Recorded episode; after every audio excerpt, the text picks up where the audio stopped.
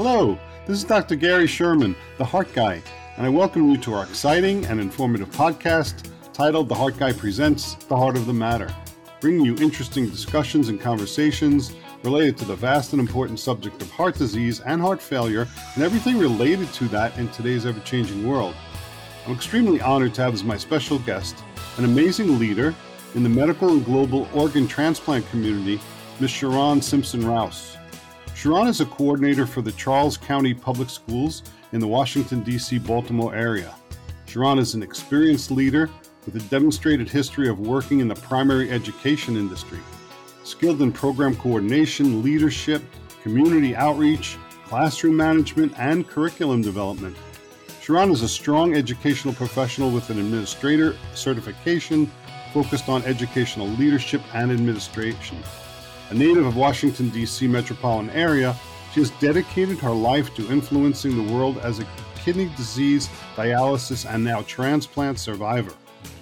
Sharron actively shares her story to bring hope and healing to anyone facing difficult circumstances in life. To expand the scope of her reach, Sharron founded Kindness for Kidneys International Incorporated, a nonprofit organization dedicated to educating, encouraging, and empowering kidney warriors and their families. Sharron currently lives in Maryland with her husband Sean and daughter Kyla. Sharron, I'm pleased to welcome you to the heart of the matter.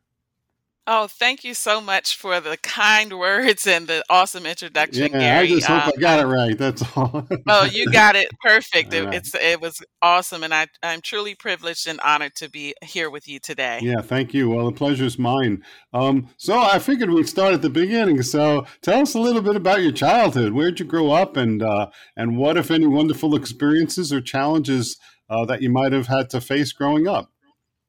So, um, I grew up in the Washington, D.C. metropolitan area. I'm about 30 minutes outside of D.C. And actually, where we live, it's kind of like it takes about five minutes to get to each part of uh, Maryland, D.C., or Virginia. Yeah. So, I'm kind of in the middle there. But if you're talking about downtown D.C., we're about 30 minutes outside of that and so um grew up i had a pretty normal life um, my parents were um, you know we worked they worked in in education my mom's a teacher my dad uh, actually he started in education and then ended and found himself in construction management and so now owns his own construction company. We had a normal life i have um, three siblings two sisters and a brother and we grew up all grew up in this area um, two three of us still live here and now my one of my family members uh, moved to ohio hmm and so we uh, had a pretty normal life. I, I didn't have i wouldn't say i had any major life changes as a child um, uh, my parents uh, are no longer together now, but uh, we had a pretty normal life growing up. And I went to public school. I went to private schools through eighth grade, and then went to uh, public school in ninth um, through twelfth grade. And so normal life. I was active in uh, dance and and some of the other things, bowling. We we did several Wow. activities. Being a being a, a, a child of an educator, you you know you get to experience a lot, especially in the summertime. And so my mom would dedicate the summers to taking us to museums and signing us up for bowling leagues and. And sending us to camps and all of those types of things. So, relatively normal life, great parents, um, wonderful family. We are a close knit family here and and so our, our childhood was was awesome actually and and even through trials and, and tribulations and tests that we would come up against we were raised um, to have a strong faith foundation and i think that that has been instrumental in our lives Yeah, and, and it shows in you. So congratulations to your parents. They they clearly did a great job. oh Um, thank yeah, and it's nice that you have siblings nearby and, and are close to them. That's special too. All that support around you, very important. yes Yeah, it's good. Makes it better. So so you um, went on to uh, get your degree in elementary school education at Frostburg State University. Is that right? Yes, yes. So it's about two and a half hours from from where I live, and wanted to, wanted a change of scenery. It's beautiful there. It's in the mountains, a small school, Yeah. and so yes, I, I actually stayed there through um, my bachelor's and my master's Oh, degree. really? So Wow. so yes, I, I received my elementary an education degree and from there and then went on and got my master's of education in school counseling. So you kind of always wanted to be a teacher because your your mom was a teacher i guess yes? I did and i i truly admired her and i i, I love children as well i but it started with being in her classrooms, especially if we were off of school and we could attend and sit in one of her classes. Yeah. We we we really enjoyed it, and so I I had two choice two two things that intrigued me as a child, and it was nursing and education. Wow. But as I continued to grow older, I realized that education was more of my calling, and I truly enjoyed helping people. So I knew that helping children where you are able to impart in them early on it's something that I, I still talk to some of my students today and we still um, you know are able to even now learn from each other. Many of them are adults but we we still are able to learn from each other. And so i see that you know education has a lasting impact and it leaves a legacy that can't be erased. For sure. And those were some of the happiest years of my life when my kids were growing up and I got to you know be part of and teach them a bit about writing and, and things like that and life a little bit. And they uh, they did all those extraordinary things like music and sports, and I was always there to, to I always made time to, to be there, and I want I think that's important in parenting anyway. I don't know what the magic formula is, but I think showing up is pretty pretty much a good start you know oh so yes absolutely and now we're doing that with my daughter i have a daughter now and so it's a lot of running she's in competitive dance and so we do a lot of running around with that and just keeping up with school and some of the sports that she participates in school so yes it, it, but it is an honor and i realize that it goes so quickly that i try to enjoy each moment because she's she's already in ninth grade and it's hard to believe that and so we want to enjoy every moment because we know that that is not always going to be the case yeah I, you know one of the lovely things is i, I coached my second son's uh, soccer team for uh, 12 seasons and many of his friends still come come and see me so mm-hmm. you know it's it's great lifelong friends that we made by being involved in their lives a bit you know so that, that was yes. good so, so you went on in your, with your masters to become a guidance counselor um, is that where you started to find that you were able to help young people uh, in their life's changes? Yeah, so I started out as a classroom teacher, and I did that for about five years, and then I transitioned to being a school counselor. And um, I, I loved, I loved teaching, I really did. But I really saw the impact that I could have as a school counselor because you're you're impacting the entire school. And so, mm-hmm. doing my guidance lessons, meeting with small groups of children on particular issues, and being able to impact the entire school community, even the staff, because a lot of times we were training staff members in how to approach situations, how to deal with mental health crises in their classrooms, how to deal with behavior issues, and all of those types of things. I had a greater reach as a school counselor. It wasn't just me and 30 students in front of me that I was impacting, but as a school counselor, I was able to impact our our entire school culture and community. And so and then also partnering with outside communities to bring in those resources to our school. I really really enjoyed um, that was probably my all-time favorite job in education wow. um, was being able to be a school counselor and, and, be a resource for anyone that needed assistance in our in our building. And, and, you bring such a positive attitude toward it. I can just hear it in your voice. That's great. Uh, despite the challenges that it probably you know brought that job has a lot of challenges you're dealing with yes. many different schools and trying to you know get everybody on the same page parents parents are tough to deal with you know so. yes yes but a lot of times if you put resources in their hands and let them know that you're there for them and and that you're not there for any ill will but you're there to support them and be and lock lock arms with them and and really help them with their with their children they they typically come on board. Every now and again, you'll have that difficult one that's just hard to to get to. But but overall, most parents, if you're putting resources in their hands and you're helping them, they do eventually see the benefit, even if they're resistant in the beginning. Yeah, yeah. So as an adult, you had your bout with kidney problems. How did, how did that unfold for you? Yeah, so it's funny because actually I was a school counselor when it all started and I woke up one morning with swollen legs and I it was in September of, of 2006. I just had a baby girl in March of 2006. Woke up that morning. I thought, you know, I was tired because I back to school night and open house was the day before that night, so I got home late that night, but I noticed that there was swelling in my legs And I thought, well, maybe it was because I was walking around and the hard floors and you're in heels and showing parents where to go to, for their children. Um, and went to bed thinking, okay, the swelling's going to go down. My legs are elevated. I'm getting rest. And then woke up the next morning and the swelling had actually gotten worse. It actually started coming up to where my thighs are and i realized well this this isn't normal and so I, I, I felt okay so i still got up i got dressed went to work and, and, thought that the day would you know go the normal and so got to work and I decided to ask the school nurse at the time what what he thought was going on and I went to his office and I said, "Hey, you know, I woke up this morning with swollen legs. What do you think is going on?" And he said, "Well, I think you need to go to the emergency room right away." And that wasn't the answer I wanted to hear because I had a whole day planned. I had new student orientation for our new students and I had food that I purchased for them and so I, I, I really didn't want to go to the emergency room. And I said, okay, well, I'll wait and go after after work. And he said, no, you need to go now. I will say just a little background history on that. Um, yeah. I was diagnosed with lupus in 2003. Never really felt that I had lupus, but I felt like you know the doctors had done years worth of testing and everything, and they and I had some swelling in my hands in 2002. So they after a year of testing, and looking at my ANA numbers, they concluded that it was lupus. After I took the first round of meds that they prescribed, I never had any issues after that. So here we are in 2006. They're thinking she just had a baby. Maybe her lupus is now, you know, reactivated and it's now active, and this is why her kidneys are failing. So I went to the emergency hmm. room, and that's when they said, Your kidneys are failing. And I'm thinking, Really? I'd never had any kidney issues before, and none of my labs showed anything in, in regards to kidneys, but I later found out that most times it doesn't show up in your labs until you're in, in the final stages anyway. And so, um, I was going to say, so how does that, how does kidney disease manifest itself besides the swelling in the legs? Are there other symptoms that you get from kidney disease? Yeah, so fatigue, um, sometimes loss of appetite.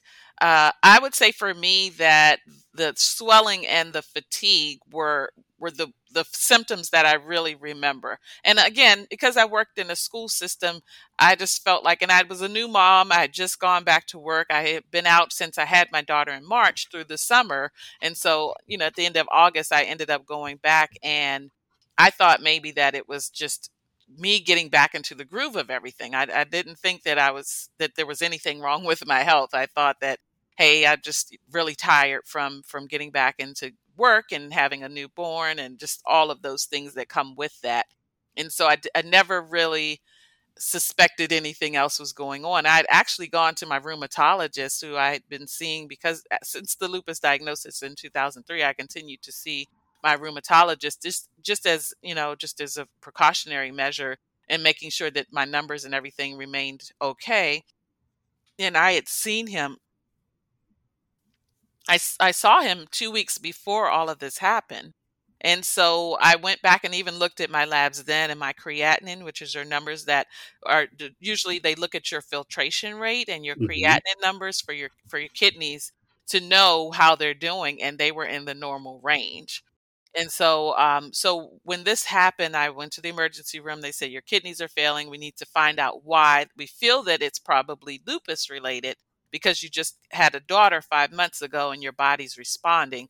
Um, but when they did the biopsy, Gary, it, it turns out that it was FSGS kidney disease and that the, the cell pattern in my kidneys were not representative of lupus, but rather focal segmental glomerulosclerosis. And mm. so that that is when a part of your kidney cells becomes scarred. And so, you know, I, I, it's it's a rare condition. It's not one. Um, usually, kidney disease is caused by high blood pressure and diabetes. So I didn't have those things. I didn't have a family history of diabetes or high blood pressure. So it was something that I was completely oblivious to. I I didn't have the blueprint because it wasn't a family related illness. And so they they they were still kind of teetering. I was at a hospital where the rheumatologist and the nephrologist were working together, and they were oh, still oh kind of teetering on: is this really lupus or is this really uh, kidney related? And so they they decided to do after a year. Um, they decided to do another another biopsy just to make sure. And so the biopsy, that second biopsy, confirmed that yes, this is FSGS kidney disease. Yeah, and, and it's interesting because it's not so cut and dried. You, you know, we don't often even the doctors have to really uh, go a long way to finally figure out what a particular uh, what the particular problem is uh, in somebody. It's not it's not that easy to diagnose all the time. Yes, there's a lot of confusing symptoms. There's a lot of overlap with uh, heart failure actually, because the main symptoms that I've had are also swelling and uh, fatigue and difficulty breathing for me. I guess that's a, that's one that's a little more heart related. Yes. But um, those symptoms all the time are things that uh, my doctors are looking at for me, especially the swelling and the fluid uh, control. Um, yes. they're, they're, they're watching that on, on me all the time. So the kidneys and the heart are intimately related. Uh, you know, I, th- I guess it's all related, but especially yes they're always watching my kidneys, and they talk more about my kidneys, I think, than my heart at this point. Wow, so, wow. Yeah, One thing so I thought about too, um, and I apologize for interrupting if you weren't finished. No, that's fine. Uh, uh, one thing that I remember also, and this could be for someone that may be listening, is that I was spilling protein in my urine, and even though that's representative of some of the symptoms related to lupus it, I also realized too that that's also a side effect of your kidneys, uh, or your kidneys not functioning the way that they should be, because your your your kidneys are designed to filter those things, and so you shouldn't you shouldn't be uh, you shouldn't be spilling protein in your urine. And hmm. so I think my doctors, my rheumatologist, he probably thought that because of the lupus, it, it was all because of that. But in actuality, uh, it was the FSGS, and my kidneys were not filtering the pro- the protein uh, appropriately, which it should do because there should be no spillage in your urine. And so I, I always caution people and I tell them if you're spilling protein in your urine, please have them check your kidneys. because I remember even back through college, them saying, oh, there was a trace of protein in your urine, but it should be fine. Sometimes that happens. Never, no one ever considered the kidneys at all. And I know mm-hmm. now this is 20 plus years later, but now there's more protocols in place to make sure that if, if protein is being spilled, that the kidneys are being considered. But I, I realize now that, that the FSG FSGS could have been there all along and it mm. just didn't manifest until you know much later. Kidney disease a lot of times can be lying dormant and and you not know that you have it because the symptoms don't appear typically until you're in the final the, stage three through five. Right. if, if, there's a mild case most times it, uh, unless you get a biopsy you won't know that. And biopsies aren't just readily done they the doctors typically do them when they have a serious reason to think that there's something wrong there yeah, and, and also, I was going to say, when you're as productive as you are, you kind of push through those yes. symptoms and uh, you know ignore them. Not necessarily ignore them, but you know, tell yourself that you can work through them yes. when you really need the, the help, so we don't recognize it until it gets a little bit worse. Yes, that and that's so important. And I learned very quickly to be aware of what I felt in my body and to not just push it to the side, and not to to to think, oh, I'm just tired. You know, if I'm extremely tired, I need to have that checked out to make sure, even if it's iron related or hemoglobin related, it should be at least checked into to make sure there are no serious issues going on. Yeah, wow, so interesting. Uh, you gave us so much education as far as this goes. I I learned a lot already. Oh so, wow! thank you. No, thank you for. Well, you're a teacher. That makes sense. uh, I should have known. That's all um, I know so if that's not enough, you're you're the executive director of Kindness for Kidneys International, which you created. Uh, could you share with me what your why is for having started that organization? I, I mean, I know that you went through this, but it's got to be more than that. Absolutely, absolutely. So, so my first day walking in. So uh, fast forward from 2006, they were able to give me medication um, to keep my kidneys at bay. But in 2012, they took a significant turn for the worst, and so uh, I ended up on dialysis, going going to a center three times a week. Now, mind you, I was still working full time. By this time, I was in hmm. another mm. school system as a resource teacher, and I was still going to work full time and everything. And and so then they took a turn for work for the worst in 2012, and I was told that I needed to go on dialysis. And so, mm. as you can imagine, I was devastated. I went through several emotions. I always tell people when you get that initial diagnosis, it is it, you almost experience a grieving process because your life as you know it is going to change when you have to go and sit in a chair for four hours three times a week it, it, it completely changes your your whole outlook on life and the things that you're going to have to do but at that point I needed to be on the machine because that was the life support at that point until I was able to either get a transplant or something significantly changed. And so I found myself walking into a dialysis facility in June of 2012. And the day that I walked in there, it completely changed my life. I, I just had no idea. Because, again, I didn't have any relatives that had ever been on dialysis that I was aware of. And so walking into that facility, it, it completely changed my life. And I vowed on that day that I would not sit in that chair and not use my experiences to help other people. Wow. I felt like if I was sitting in that chair, there was a reason beyond me and that I, you know, I had faith that when I when I was able to do so, that I would learn what I could just based on my experiences, and then use that to help other people. And so I would sit in the dialysis chair and and just you know like I want to help people and just look around me and see. Now I I definitely had a great great care team at my facility, but I also heard of different facilities and how that the care wasn't as great as mine was. And so I, mm-hmm. I've, I've, I've, developed relationships with other patients that were there, and then also the the technicians and the doctors and nurses that worked there. Um, uh, we, we I was really able to just talk to them, find out what's going on. I learned when I was in the hospital that I had to, had to be my own advocate. I couldn't just show up and allow them to do all of the work, but I had to look at it as if we were partners in my care. Not right. me just coming and saying, well, whatever the doctor tells me to do. I know I, I learned my body. I knew what I, I thought I needed and I did the research and I looked at them as a partner in my care and so um, so that's where kindness for kidneys was born. I didn't have a name for it or anything like that but i would sit in the dialysis chair and say i would love to help other people especially people like myself that are african americans or, or minorities in in, um, in the community. I, I wanted to make sure that i would was a voice and that i uh, could encourage and empower people that were going to face similar situations like mine. And so the only way to do that is to get involved and to to be active in the community. And that's how I started out after. Um, and I'm kind of getting ahead of myself with the story, but no, uh, but, but kindness for kidneys was born out of my experiences sitting in a dialysis chair and just. Yeah thinking and seeing you know just I, I, even had the privilege to travel at times and and I would go to other facilities. So I've gone to a women's conference with my church in Florida, and so I had an opportunity to go to another facility. And I know I'm saying opportunity, but I learned so much, so I had to get my treatment done while I was there.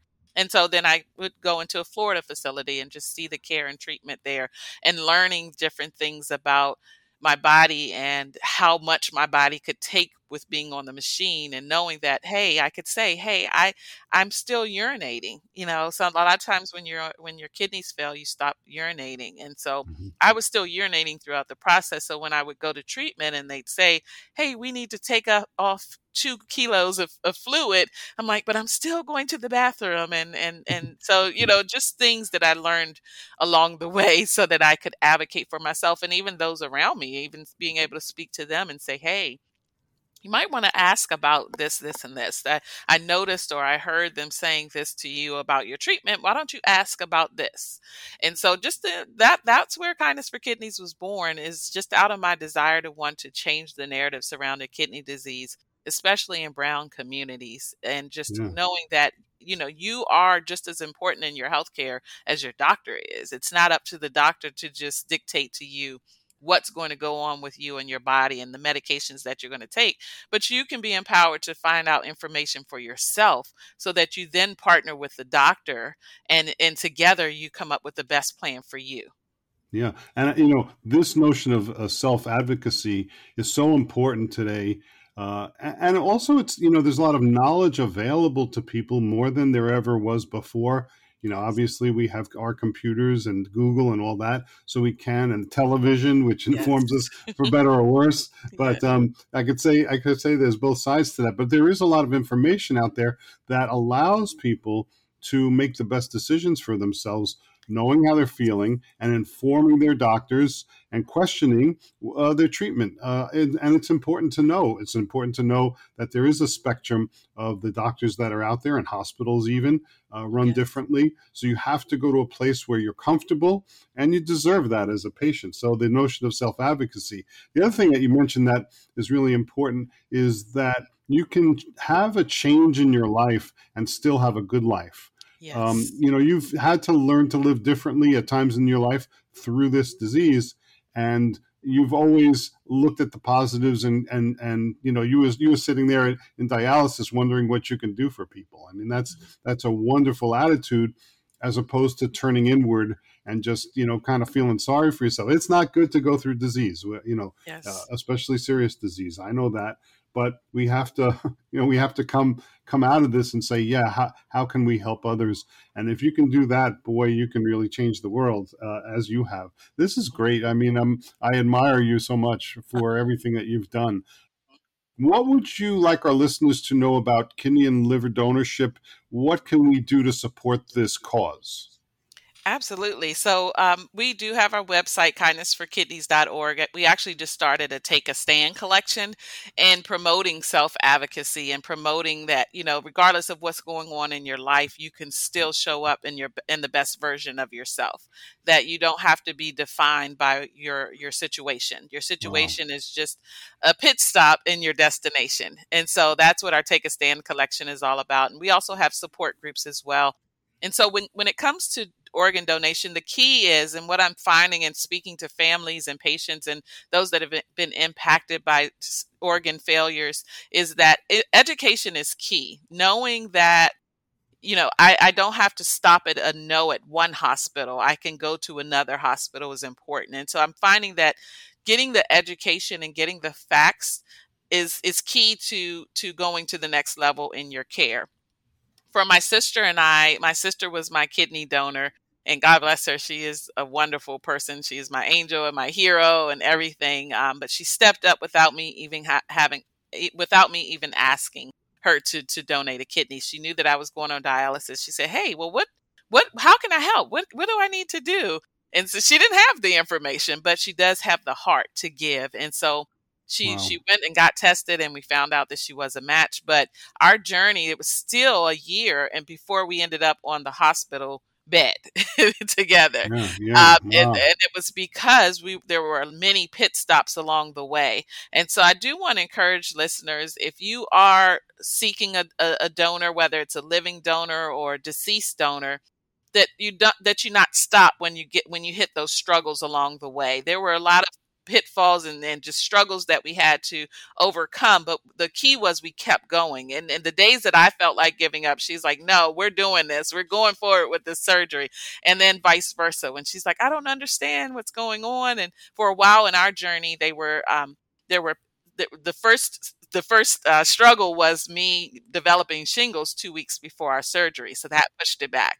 And then it got pushed back again because my sister's hemoglobin levels were teetering between normal and uh, slightly below normal. And they wanted to make sure that her blood levels were going to be the way that they needed them to be after surgery and beyond, that something wouldn't happen further down the line. And so that's another area of organ donation. If you're a living donor, they're going to make sure you're in optimal shape in order to be a viable candidate. So they're not going to put you on the operating table without doing a physical, mental, and emotional, I would say a physical, mental, and emotional thorough check of what you know, just making sure you're a viable candidate. And so I tell people that also, like, if there's something wrong with you, you're not going to make it to the operating table that's a myth, you know, that something's going to happen to you. And they do everything in their power. Now, granted, I'm sure there's a small percentage of things that, that go unnoticed, and that's probably very, very small. But they will make sure that the candidate is is the is a great match for you and that if something were to happen to to my sister you know that, that they would they would intercept before it even gets to that point. And so th- that's another thing when it comes to organ donation especially living organ donation. You you're going to have to go through a series of of tests and and all kinds of things to get to that table. And that, and that shouldn't deter you. I mean it, once you make your appointments you show up and do what they're asking you to do just to make sure that everything is ruled out. And then also in in case of cases of organ donation she is now because she's been a, kid, a kidney donor to me if she ever god forbid needs a kidney herself she's mm-hmm. automatically at the top of the list. Top of the list. Yeah yes. i heard that. and that's, that's something that some people worry about. Well what happens if i need my kidneys? And it's like well you really only need one. And then also if you by chance have that happens then you're going to be at the top of the list regardless because you have decided to to give this selfless gift to someone. That's certainly so, selfless. I mean what's what's more selfless than yes. that and it is interesting that you mentioned that. Obviously i'm more involved with heart transplant. I'm waiting for a heart myself. Uh, so but with with uh, living donation kidney donation i should say it's two people that are that have to be you know in top shape to to get this thing done. Yeah it's interesting. Yes yes Yes, and one thing with kidney donation as well, uh, yes, you you have two kidneys and you're giving one away, but when that happens, the kidney that is left it Hmm. becomes larger, and it takes pretty much the the, the place of the two kidneys that were there. And so I always I always tell people that as well. Just just I feel like when you arm yourself with information, then you can make an informed decision. Yeah. Many times we make premature decisions without all of the information. And so having that information and knowing what's involved, knowing that it's laparoscopic for a kidney transplant is important. In the past they would cut out a rib and do yeah. all kinds of stuff to get to give a kidney, but now it's laparoscopic. And so for my sister, she was able to go home a few days after because again, she just had small incisions um, in her stomach and and so information is key in organ donation. And even if it's registering to be an organ donor after you're gone, that's, you know, it's just important to know what actually takes place after you're gone, you know, and how you can save up to eight or nine lives with with your your organs, um, your eye and and your tissue. You can well more than that but i think those are the main areas that they can pull from but you can save multiple people just being an organ donor upon yeah we can't demise. say enough about signing up to be a donor uh, you know in this country we have uh, opt-in uh, and that is different than in yes. other countries where they're opt-out that is everybody's in automatically unless they want to opt out which is which makes it better i think it's a better system but we have the system we have mm-hmm. which uh, you know puts upon the person to sign up online or at the dmv uh, for, to be a donor and they can save so many lives, as you yes. mentioned. Uh, I, have heard statistics uh, that range from uh, five to fifty people that can be saved by one person who is a donor. So yes. it's amazing. Um, yes. So you know, I mean, and I can see the teacher in you. It's it's it's been so great. You make everything sound sound so clear. Uh, these things are complex. Oh yet you uh, made it so understandable for us today. I really do appreciate this. We could go on and on, and hopefully we'll do this again because I'm going to have a million questions for you.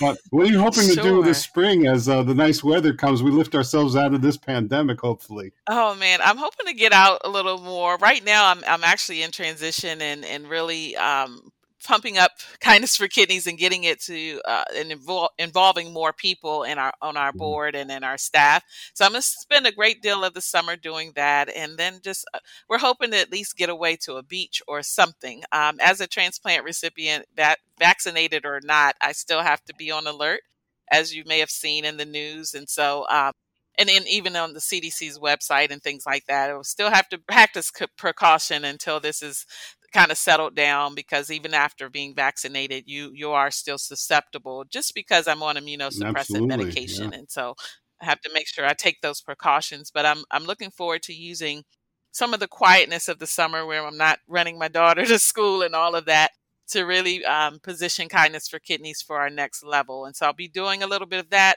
hopefully stealing away to someone's yeah, beach as we get closer to the summer and just enjoying our time. Um, time is life is but a vapor, and so I I want to use the time that I have left on this earth to wow. make the most of it, and and whether that's spending time with family, making an impact, helping people that are newly diagnosed with kidney disease. Those of have had kidney disease for 20 or 30 years there's also something there's always something that you can gain and glean from from connecting with Amazing. community so oh my good for you good for you that sounds good sounds like a plan it's good to plan a little hope yes. um well, I, you know, I write a lot, and I've been informed by my writing mentors that what you need to do to get people to turn the page is to inform confirm beliefs and inspire ple- people and you've done all of those things for us today so i thank you for that.